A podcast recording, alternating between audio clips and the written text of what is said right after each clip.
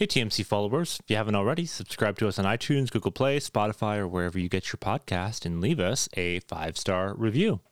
Enjoy the podcast. You're listening to the Monday Christian Podcast, the program dedicated to helping you put into action the truth of God's Word that you hear on Sunday to your everyday life on Monday. And now, here are your hosts, Ezra Beyer and David Hartkoff.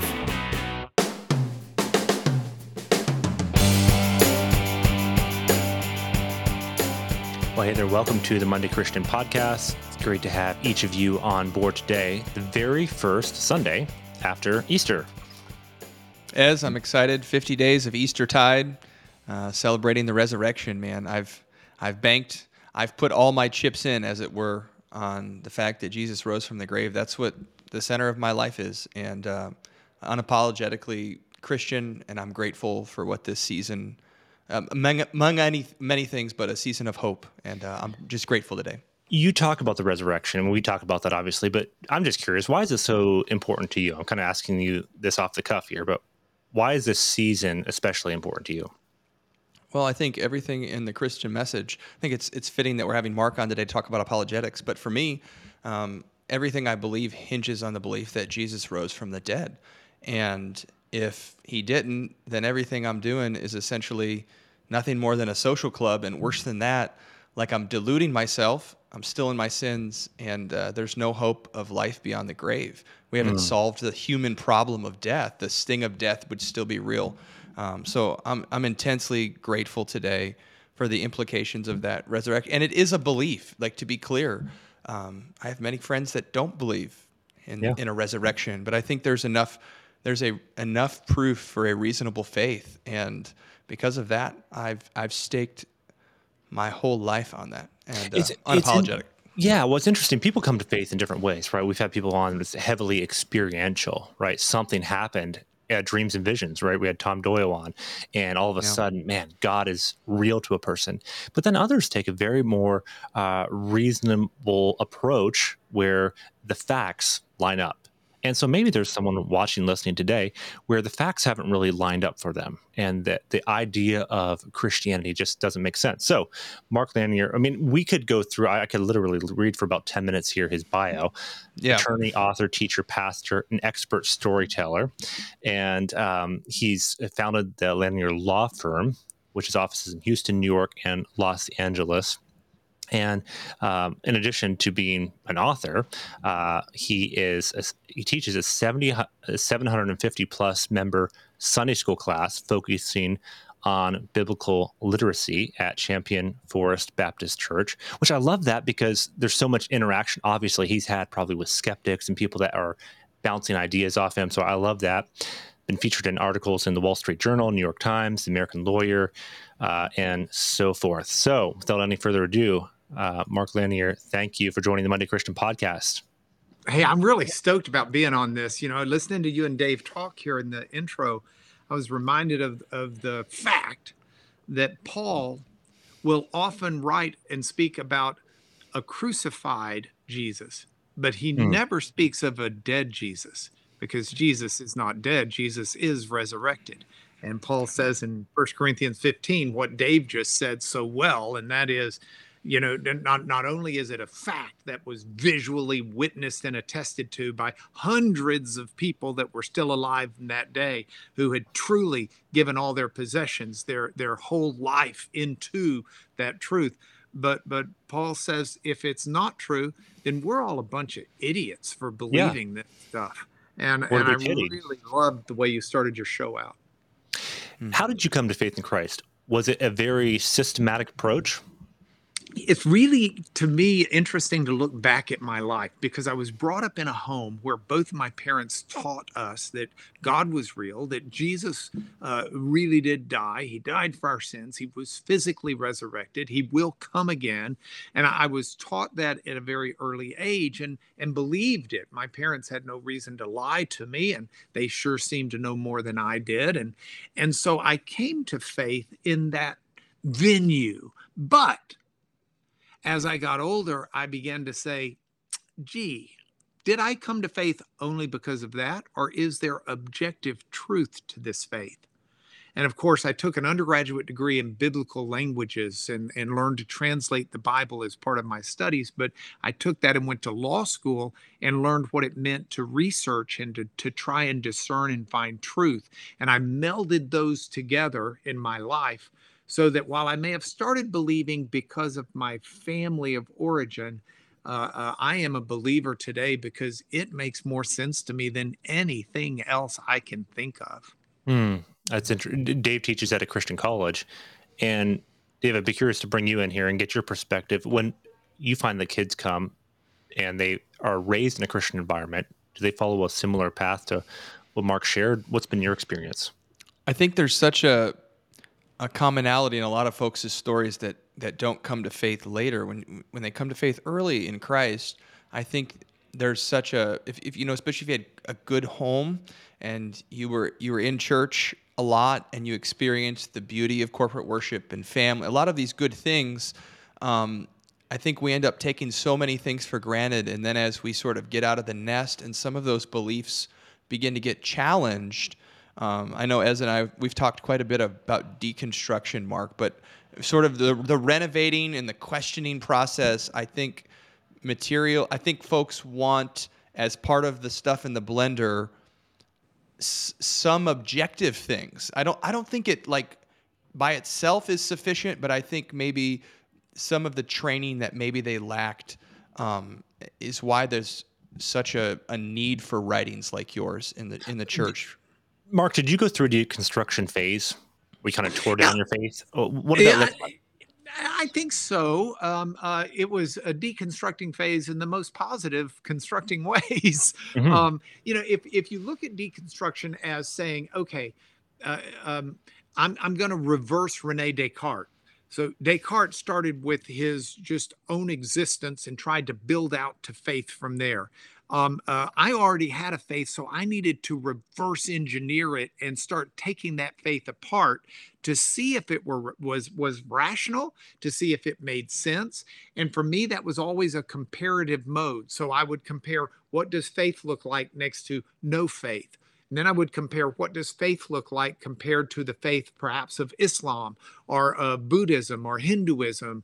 Uh, what does it how does it meet itself out in comparison to other things? And so there's a definite deconstruction but it's a positive construction in the process because i'm comparing it constantly to other models if that makes any sense at all. Yeah.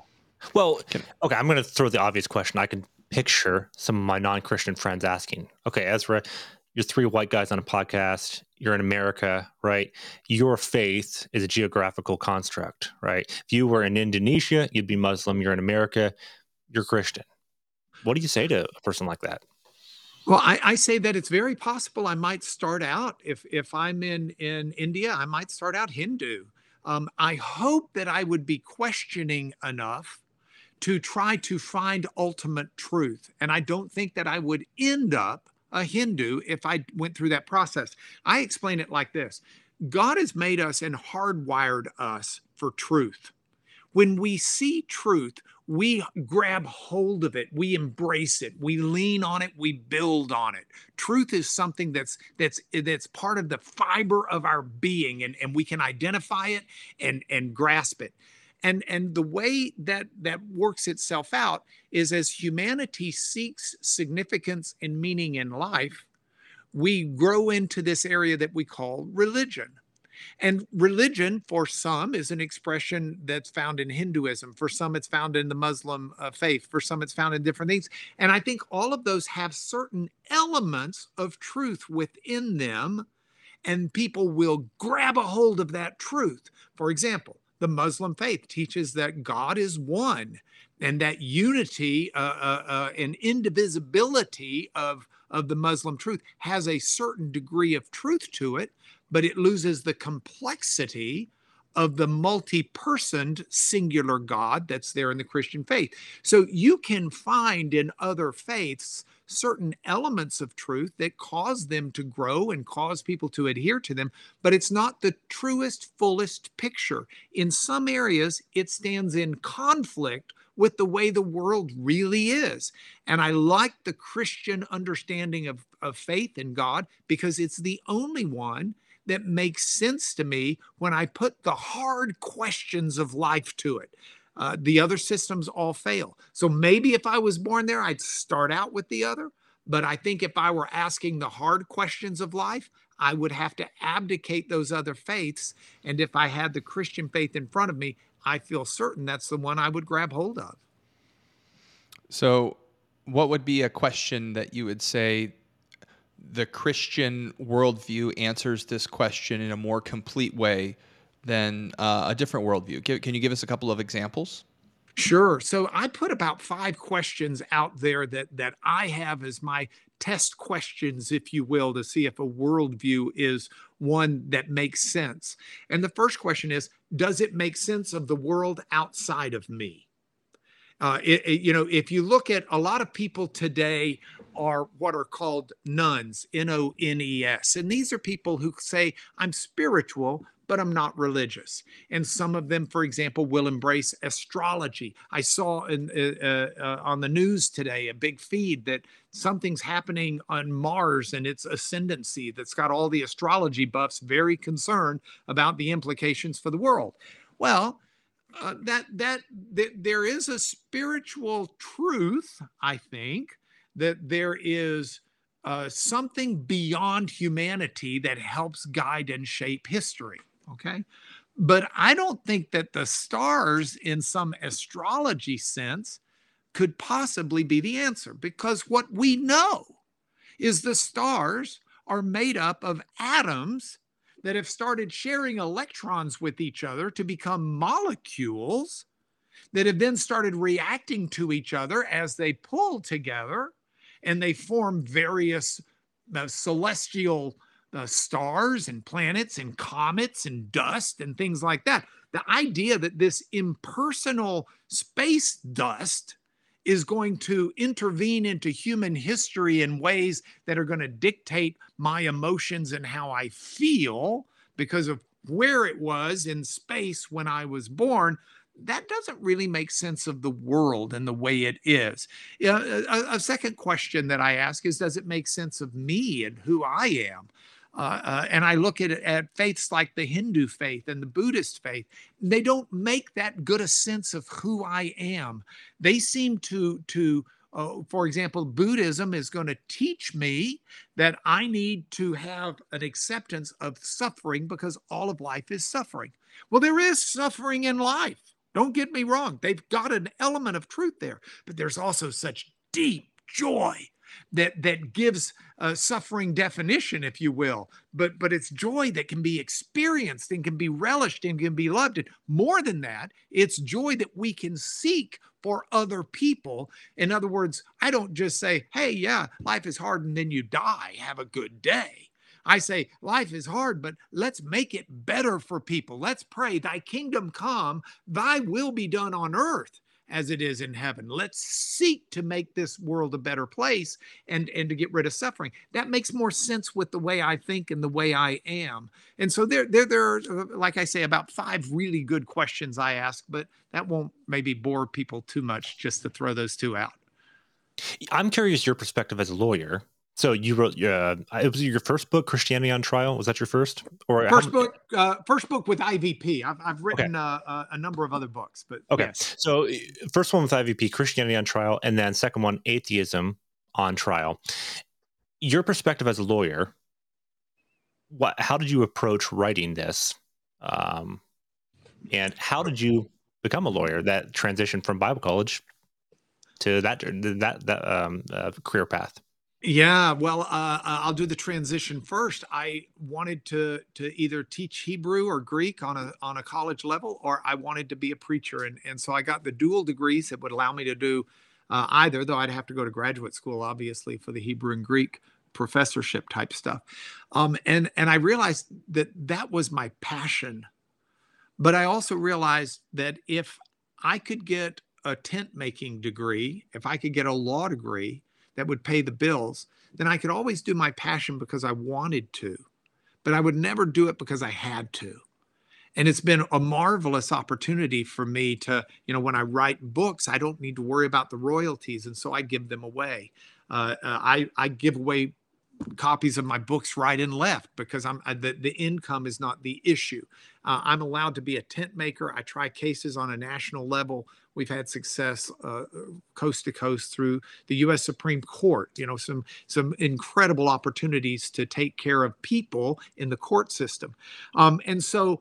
Uh, uh what I've done as a lawyer has enabled me to write these books, but the books themselves, they're written like a lawyer would write a book. So I sit here and I say, okay, you know, I, I look at what I've done in courts. I've I've uh, uh, taken on the pharmaceutical industry to get Vioxx off the market. I, have taken on uh, Johnson and Johnson to get baby powder with asbestos laced talc off the market. I've taken on uh, the opioid manufacturers to to restore some measure of sanity to our communities that have just had these un, un, uh, incredible amounts of, of uh, heroin, legalized heroin sent to them. So, so I, I can do those types of things legally. But then I ask myself, all right, if instead my chore was trying the Christian faith, you know, we go back to where, where you and Dave started the book. If you look at my Christianity on Trial book, one of the chapters that I have in there is entitled The Audacity of the Resurrection. You know, I mean, how would I try to prove the resurrection to someone who said, give me a reason to believe it? You know, if I had 12 jurors in a box, how would I go about producing a, a case either for the fundamentals of the Christian faith? Is there a God? What kind of God? Uh, would this God have an interest in me? What does this God have to say about me? Is it reasonable to think this God would communicate through scripture? Is there really such thing as a resurrection? You know, is there a future hope? That's in that book. And then the second book that I did was this one of atheism and agnosticism on trial, where I say, okay, if I had to try a case and I was against some of the world's outspoken atheists or agnostics, how would I go about putting the case on trial? Now, we're all products of our experience, and my experience as a lawyer informs my approach.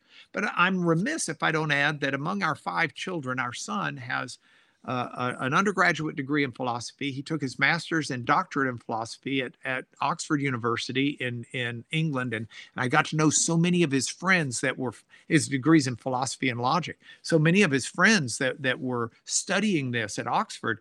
And it was so fascinating to talk to the atheists and the agnostics and to really put them to the test because these are thinking people. And so I approached it as a lawyer. How would I, if I were trying this case against them? How would I go about doing it with the jury? And that's what the book is. I think that's interesting because, okay, going back to something you said earlier, doing it because you want to rather than you need to. And I think secretly, I think many pastors, that's a tension that they feel that they love what they do, but there's some days that they feel like, man, I, I have to give up, get up and give another Easter sermon that's different, right, than than the ones that I, that I've done before. Um, and so th- that part of it, I think, is just so fascinating to me, and how how your approach able to set that aside as a career path and be able to do it just because you love it. Um, I don't know. I, I think that is just such a fascinating thing for me, and and so in your interactions with all these different skeptics.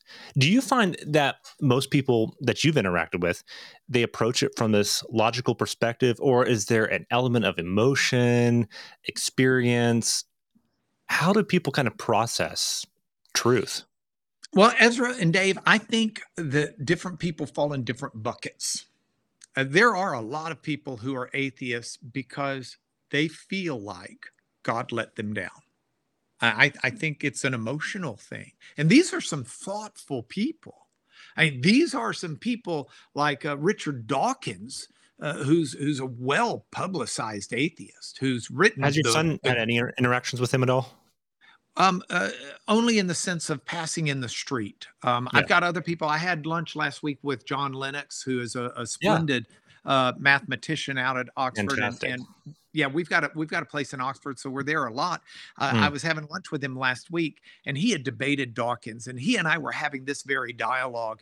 And he says, you know, um, uh, somewhere in the past, he really believes Richard was hurt You know, Richard hmm. was brought up in a faith tradition and was initially a person of faith. You go to Bart Ehrman, one of America's favorite yeah. uh, or most famous uh, atheists, and yep. and Bart grew up a believing Christian, so he says, and and yet it was the problem of suffering, what what yeah. God failed to do with his sister.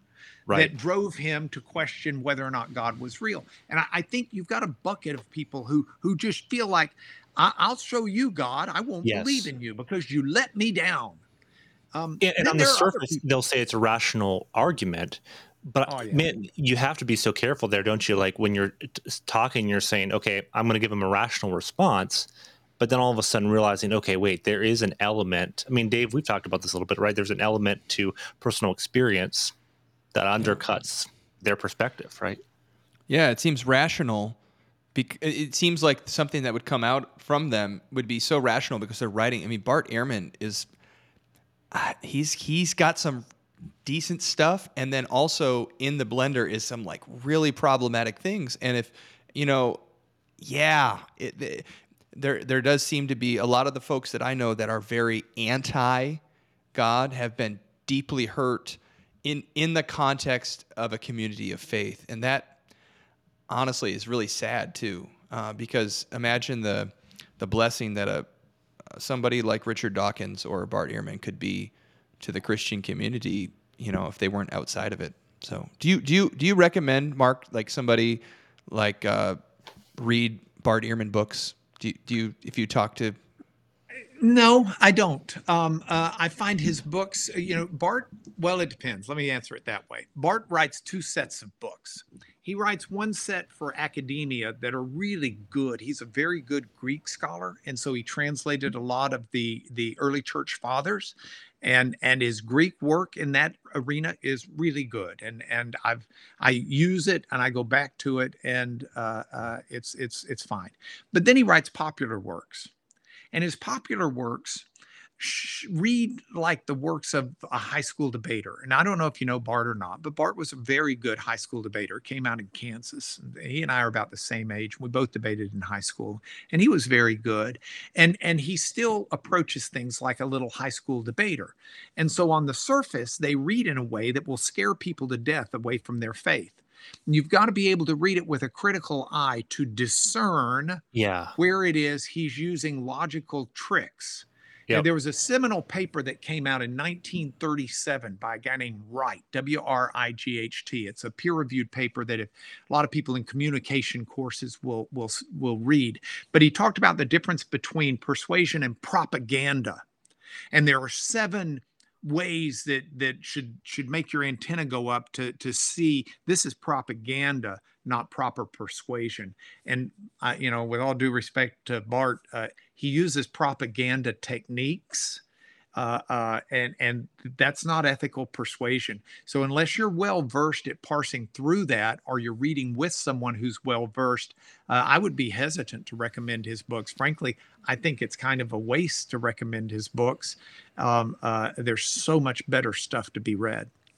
Yeah. It's, I want to highlight something you said there because I was thinking about this last night. I was listening to uh, uh, biography on uh, Benjamin Franklin, and um, I think Walter Isaacson, great great uh, historian and, and, writer, and as you know, Benjamin Franklin would have been more in the deist camp, right? And he, um, and so you go and you listen to his arguments, and they kind of sound sometimes a little bit persuasive. And oh wow, okay, everything kind of blends together, everything feels good. But then you start you start following the natural outworkings okay, well, his close relations, right? He had very few close relations.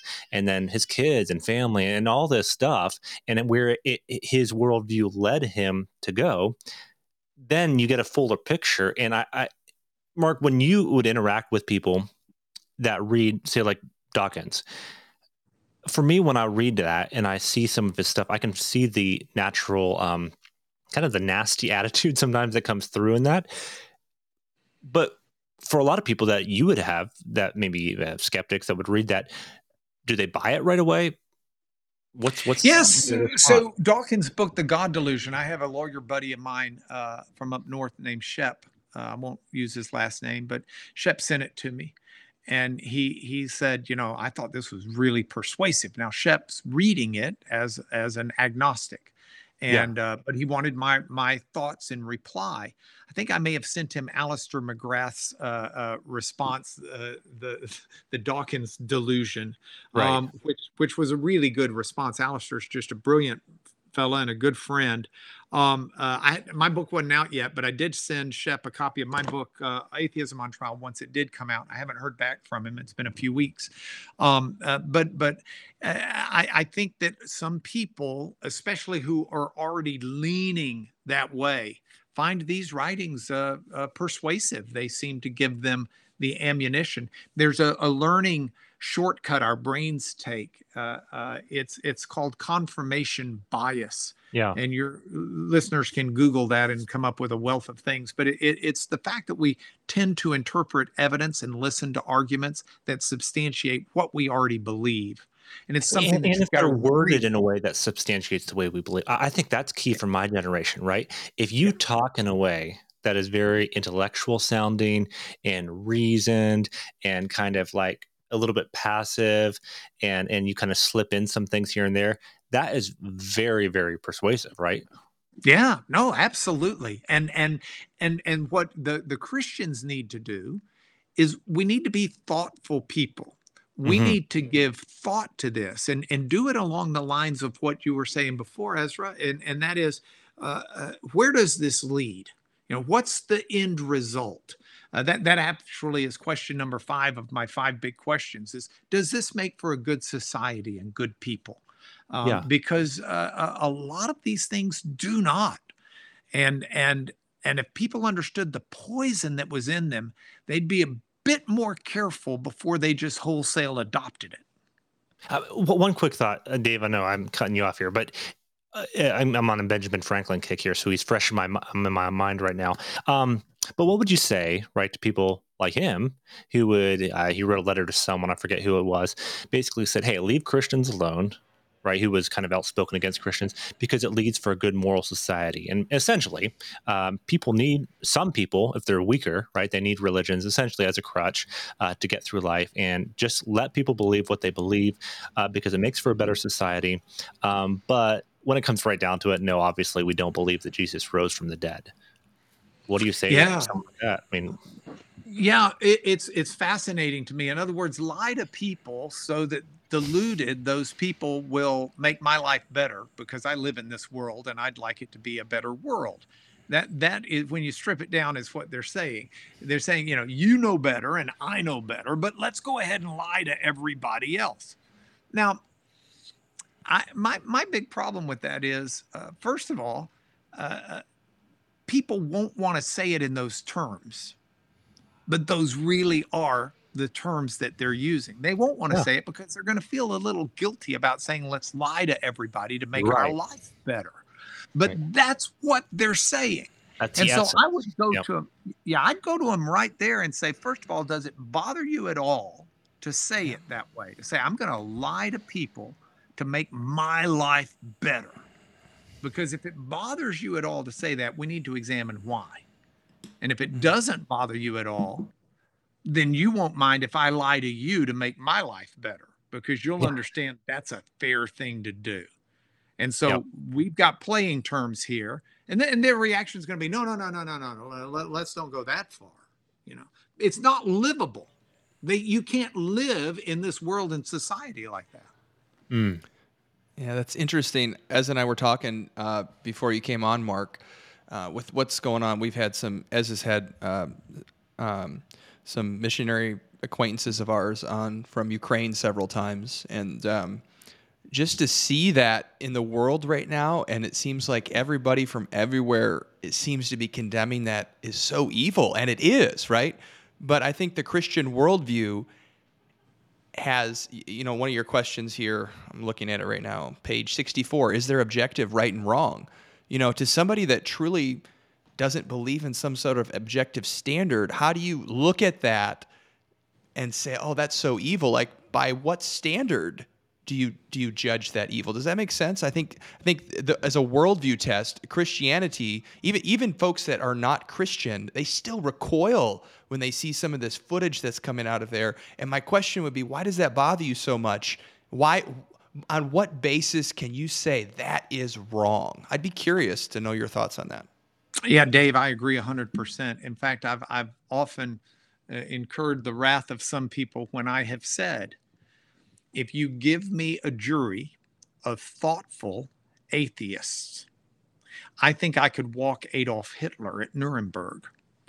Um, my reasoning would be this what Hitler did, killing six million plus Jews, killing countless people that were physically disabled, uh, killing uh, people of uh, different sexual persuasions. All of those people incurred his wrath, and and and if you don't think that there's objective right and wrong, if you truly believe that all we are is cosmic space dust and everything's arbitrary, then look at what the argument would be for Hitler if you're his lawyer. The argument would be as follows Hey, all you and I are is a result of evolution. We're cosmic space dust that has evolved to this state. Now, it's going to continue to evolve. And Nietzsche says that one day we will have an Ubermensch, a Superman, that will look back on people today the same way we look back on monkeys. And oh, by the way, we have no trouble doing medical experiments on monkeys to make our life better. There are a limited amount of resources in this world. There's a limited amount of food, a limited amount of fuel, a limited amount of, of capital that we've got. Why waste it on that which is more ill suited to breed us into a better evolution? Let's instead use it on the best breeding stock we have so that we can help propel evolution and bring about a greater humanity and a greater world.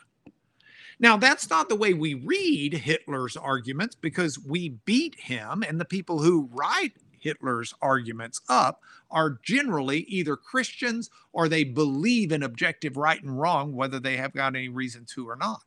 But you give me a group of thoughtful atheists, and what do you say to someone like Hitler? Oh, no, we think that that's wrong. We think we should give our resources out pell mell to anybody, even if they're bad breeding stock. Well, we don't treat cattle that way. We don't treat plants that way. Why should we treat humans that way if all we are is cosmic space dust, a sack of chemicals, if you will? And, and I think that your argument, Dave, makes incredible sense. That this is why I don't think it bothers Putin at all to be doing what he's doing. Big deal. To to to kind of like tag on that to the other side. So if I'm so if, when I was at the university, some of the, the the comments that would come to me when people would find found out that I was a Christian. The and and you've mentioned it in your book. You know, Christianity uh, so, or some of the world's you know atrocities were committed in the name of Christianity. I mean, sort of a, a very classic, you know. Um, and, and and frankly, with the rise of social media and the polarity of politics, and there is just there's a lot of uh, Christian media out there that doesn't seem to um, represent Christ very well. Um, and they, so they say like, hey, you know, the, the, you actually are doing more harm than good. My response always was like, first of all, an admission, yeah, we've really failed to live up to our holy calling, number one. But also, those people that have done that kind of wrong went against the person and teachings of Christ. And so somehow calling them back maybe maybe comment on that when you're talking to somebody like that has a a hard pushback, especially maybe they've been hurt by by someone in the community of faith. How do you respond to somebody like that? Because obviously, when we're in these conversations, uh, back in the day, I really just wanted to fight with people and win. I remember so many conversations in my early 20s uh, as a, a, waiter at the Bob Evans down here in Newport, Kentucky. Everyone wanted to fight with me when they found I went to Bible college, and I honestly would smoke them and then go away thinking, but like, now they're just mad at me and this conversation didn't lead anyone to faith. I just like stomped on them. Can you can you tell me maybe how you would respond to somebody that has those questions of um, hasn't christianity done more harm than good? What about the crusades like the standard fare? How do you respond in love to someone like that? Well i think the key is what you just said. You respond in love and and I love your admission that that in the name of Christianity, um, many atrocities have been done, but also in the name of Christianity, many incredible, good, sacrificial things have been done. And what we need to do are be people of discernment to discern between what is real and authentic and what is fake. And and so it's a nice lead in. Uh, you know, IVP has published these two books we've been talking about, but right now in their care is volume three of the trilogy, which is World Religions on Trial. And it's interesting because two of the religions I put on trial, uh, one is what I call secular spirituality. These are people who say that I'm spiritual, but I'm not religious. But the second group I put on trial are the very Christians, so called, that you're talking about. It's secular Christianity. These are the people who claim to be religious, but aren't spiritual. It's the obverse. And so much of what's in the media today is stuff where I just want to stand up anytime I'm around unbelievers or questioning people and say, whatever you're reading about these people on the media that in the name of Jesus are slamming other people, are being harsh and judgmental and, and in ways that are, are not loving but are hateful and spiteful. Um, that's not what I believe in. That is not the God I believe in. That's not the faith I believe in. And I go to that passage of scripture where Paul told the Corinthians that Satan uh, disguises himself as an angel of light to deceive people. Or I'll go to Peter's reference to Satan as a roaring lion seeking to devour. And I say, of course, in the authentic circles, you're going to find people that are disingenuous, that wear the cloak, but this is the expression of a wolf in sheep's clothing and do not be beguiled by the label they wear. Christ said, "You will know them by their fruits. You'll know them by their love." You know, I, you know, I, I, I think we've got to wage that ground, but we've got to do it in a loving way, or we're no better than the people that are out there uh, uh, giving Christianity a bad name. But isn't there like a two-sided war almost? Because on one hand, you're kind of you have to be very clear, especially to non-Christians, like that is not that is not that's misrepresenting what it means to be a Jesus follower. And also to be clear and not mushy or blurry about certain truths that are like we can't be wishy-washy about the resurrection for example. But we also can't you know the the, the tone of like atheist is owned by christian you know the, catch titles on youtube. Like i don't I don't think the goal Paul's goal was never to own anybody. It was, hey, I've I've become to the Jews, the Jews, the Greek. I, I will do anything to bring this person into the Christian community, into full fellowship with with us and with with God. And I, I just long for that kind of tone where we're neither mushy and we're and we're not spiteful. If, if that yeah yeah Paul puts those two together pretty good when he says to speak the truth in love and and there's a lot we can say to hold on to the truth. So there's a, a university system where I, a christian university where i serve on the board of trustees. And one of the issues we've got right now is uh, with the federal government and the laws that are coming into place and the interpretation of those laws uh, how do we take a biblical view on this, the issue of sexuality and yet not forego our right for our students to have federal loans and things of that nature. And and how do we do this with other people who are of different views of of sexuality uh, than the the biblical view? How do we hold to our truth and yet show them love and respect and and reach them uh, uh, wherever they are to to grow them to to the Lord or to grow them closer to the Lord, and and it's a huge debating point. But but part of it's got to be both ends of that coin. We can hold to what we believe to be true, and we can express what we believe to be true in ways that that are a fragrant incense in ways that that you know I, hey I, I got to tell you for example on the issue of sexuality if I were of a gay or lesbian lifestyle and I believed that I was born with it, that it's genetically part of who I am, I would be absolutely petrified of a world where the atheists were in charge. Because the Christians are the ones who say everyone, regardless of sexual orientation, regardless of your DNA, regardless of how you're born with or without IQ or whatever it may be, everyone as an image bearer of God is of value. That's a Christian doctrine. In the world's eyes, if you genetically don't seem to measure up to certain things, you do not necessarily carry the same value as someone who does. The idea of everybody being created equal, that is a Christian idea.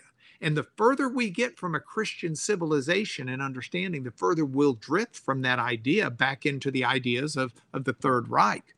And so I, I, I, try to talk to people about these things, but I try to do it with compassion and love because ultimately there's not a person on this planet I'll ever talk to that Jesus didn't love enough to die for. I mean, if you go back Maundy, Thursday, last week in Holy Week was the day we celebrate Jesus washing the feet of his apostles. Go back and read the story. He washes Judas's feet as well. It's before Judas leaves. He becomes like a slave to Judas to show his love and service. I mean, that's the Lord we've got, and that should temper all of our interactions with whomever we're talking. Yeah. Awesome. Uh, you know, I think as was, you were sharing there, I think one of the challenges we face in especially Western culture is that so many of the arguments that people will make, maybe, uh, you know, we can be a good moral society without ascribing to a, a Christian worldview, uh, come from people that hold many Christian viewpoints and they don't necessarily even realize it, right? And then the, those flavor the the words that they use. Well, uh, just in closing here, um, benzene, uh, benzene, am I pronouncing that right? Uh, sure. 10,000 times the limit. Okay. That was probably one of the most interesting points of the book. And I wanted you to share this this this story here because this was really fascinating. G- give us the whole backdrop.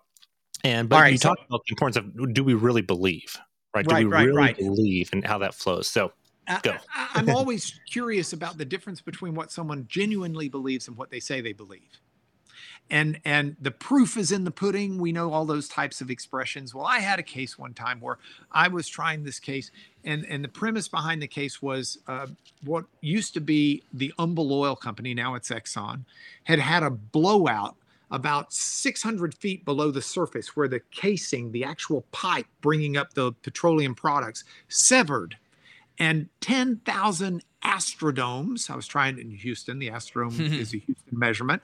10,000 astrodomes of benzene leaked into the water that's supply. insane. Yeah, that's and, crazy. Yeah, and they never told anybody. They just covered it up. And over time, that benzene migrated down to a water well of a subdivision and so for five years, these people are drinking and bathing and showering and watering their lawns with water that's got over 10,000 times the legal level of benzene. So I tried this case for five plaintiffs, including one young boy who had benzene induced leukemia. And, and the, the defense of the case included the purchase, I'll use that word, renting of a witness who claimed to be an expert who actually got on the stand and said, You can have 10,000 times the legal level of benzene in water and it won't hurt you at all. And that was his testimony. And so the next day, I got to cross examine him. And overnight, I had gotten a, a, a jar of of water, a mason jar, and I'd had the chemistry department at Rice University, a well known university, put in it and certified that it had 10,000 times the legal level of benzene in it. So the next day, I started a cross examination with this witness, and I looked at him and I said, Sir, you told us yesterday that you didn't think that that level of benzene was poisonous. He says, It's not. I said, Now I know they're paying you $750 or whatever it was an hour to say this, but between you and me, what you're saying in your heart of hearts, you know it's not true. He says, It is too. And I said, No, no, no, no, no, no, no. You're saying it for the jury, but you don't really believe it. He said, I absolutely believe it. And at that point, I pulled out the jar of benzene he had no clue I had. And I said, Well, I'm so glad to hear that because I have here a jar of benzene laced water certified 10,000 times. I said, I guess you'll just drink it here in front of us and show us you really believe it.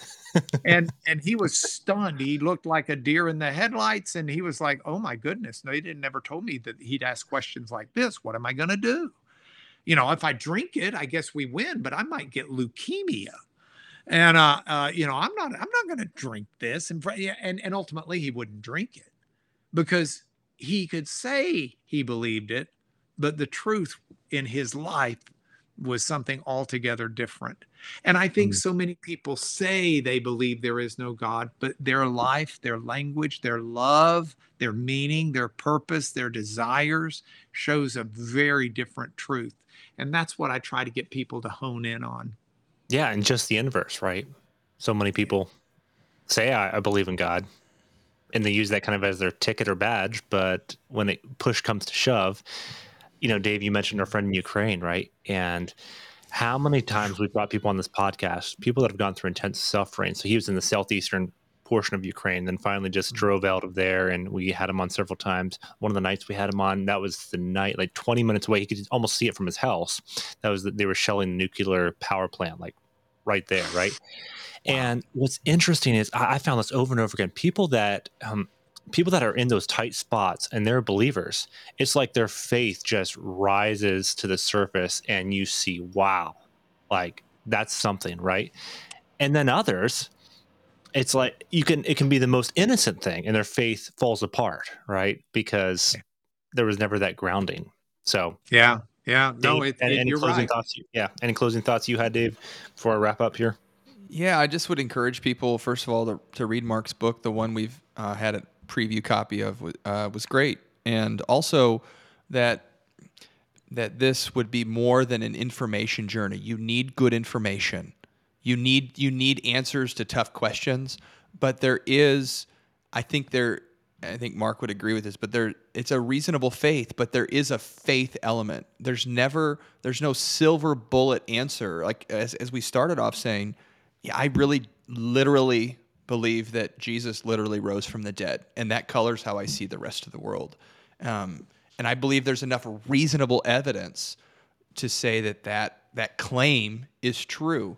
Um, and, and also, as you get into apologetics, maybe or on someone that's on a kind of a journey with this, like allow this to be more than information, but allow this information to transform you. We talked about Scott in, in Ukraine.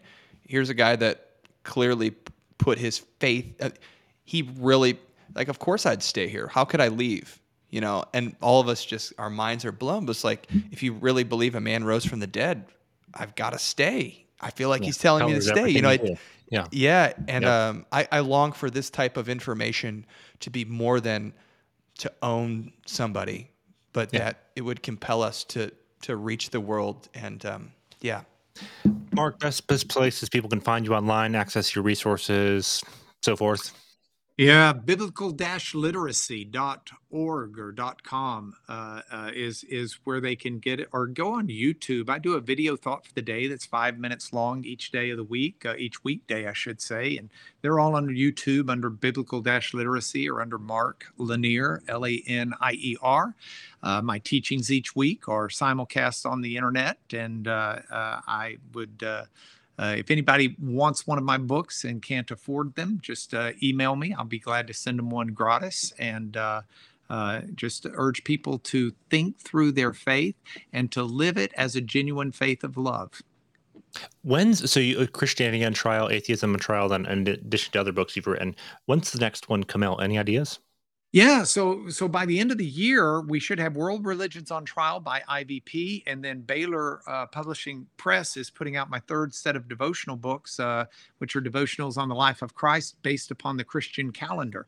Uh, I've already done one on the Torah, uh, the Old Testament first five books, the Torah devotional book, and one on the Psalms. So that that book will be coming out as well. Fantastic! Thank you for joining us. My pleasure. God blessings on you guys and what you're doing, and on your listeners. You've been listening to the Monday Christian Podcast, the program that helps you put into action the truth of God's Word that you hear on Sunday to your everyday life on Monday. For more info on this program, simply visit our website, themondaychristian.com. That's themondaychristian.com.